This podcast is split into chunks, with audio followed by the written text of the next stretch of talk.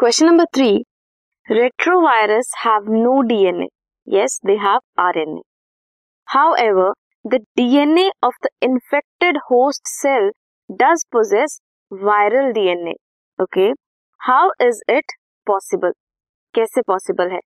It is possible viral DNA पे जब reverse transcriptase act करता है देन वो वायरल डीएनए बनाता है in the host cell retrovirus के पास आरएनए जीनोम है।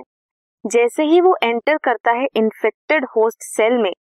आरएनए रेप्लिकेट करता है और डीएनए बनाता है with the help of enzyme reverse transcriptase